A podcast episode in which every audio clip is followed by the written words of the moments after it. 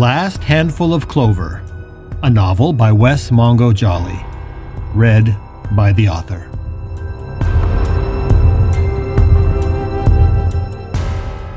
Book 2 Gifts Both Light and Dark.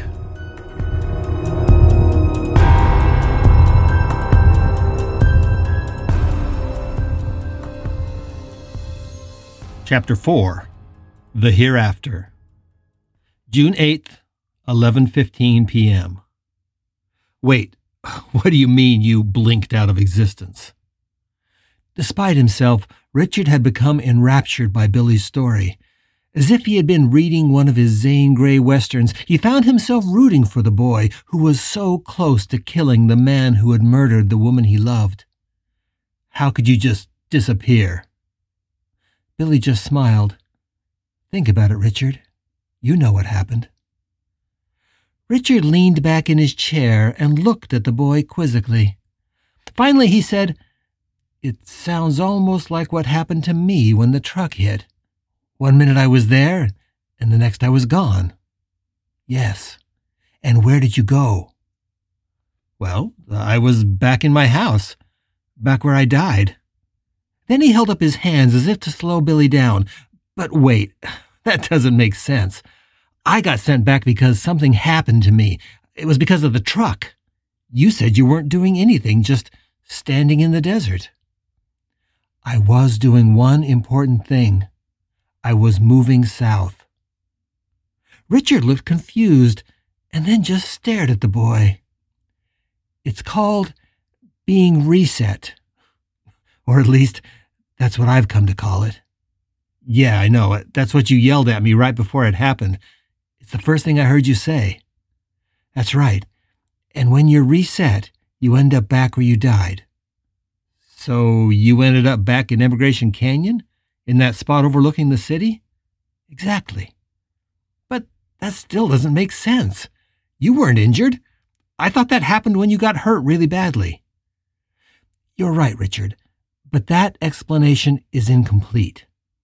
Ghosts can be reset in two circumstances. The first is exactly what you described any injury our ghost bodies endure that would have been serious enough to kill us if we were alive. That sends us back to our death sites. But there's one other time it can happen as well. When you're moving south? Close. It happens if we try to leave the hereafter. Richard blinked. Uh, okay, that's new. What in the fuck is the hereafter? Billy spread his hands and looked all around him in every direction. This, Richard, is the hereafter. Valley Fair Mall. No, no, think bigger. The first thing you need to understand is this. What is happening here? What is happening to us? It isn't global. I believe it's only happening here in the Salt Lake Valley. Although I can't prove it, I don't believe that it is something that is happening all over the world. I also don't think it's something that has always happened, even here. And why is it called the hereafter? The boy actually laughed. Well, I call it the hereafter, uh, mostly because it's a kind of joke. One day I realized that we were still here even after we died. Still here even after we shouldn't be, after we should be long gone. So the hereafter seemed like a good description. But it's just a name I made up. Billy sighed and leaned forward, his elbows on the table and his eyes locked on Richard. He chose his words very carefully now. Richard, this is what I believe.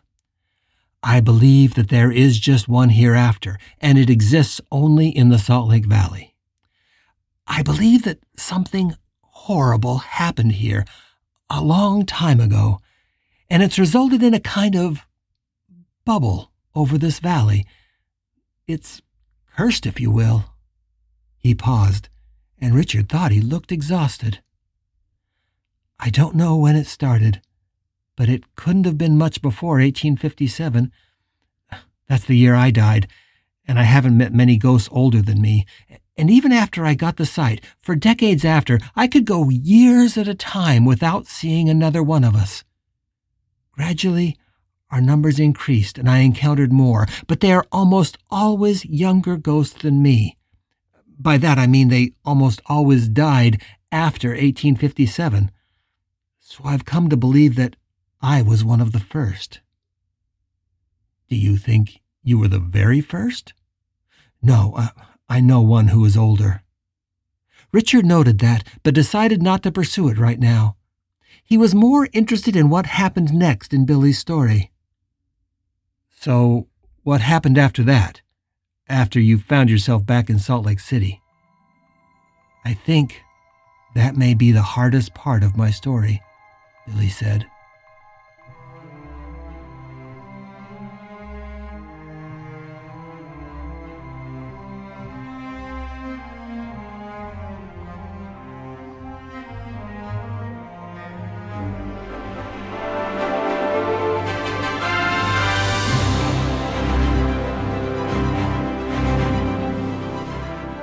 You're listening to The Last Handful of Clover, a novel by Wes Mongo Jolley. If you're enjoying this audiobook, please consider supporting the author on Patreon. That's patreon.com slash Wes Jolley. And for more information, check out the author's website at wesmongojolley.com. That's W-E-S-S M-O-N-G-O-J-O-L-L-E-Y dot com. Thanks for listening and stay tuned for more episodes.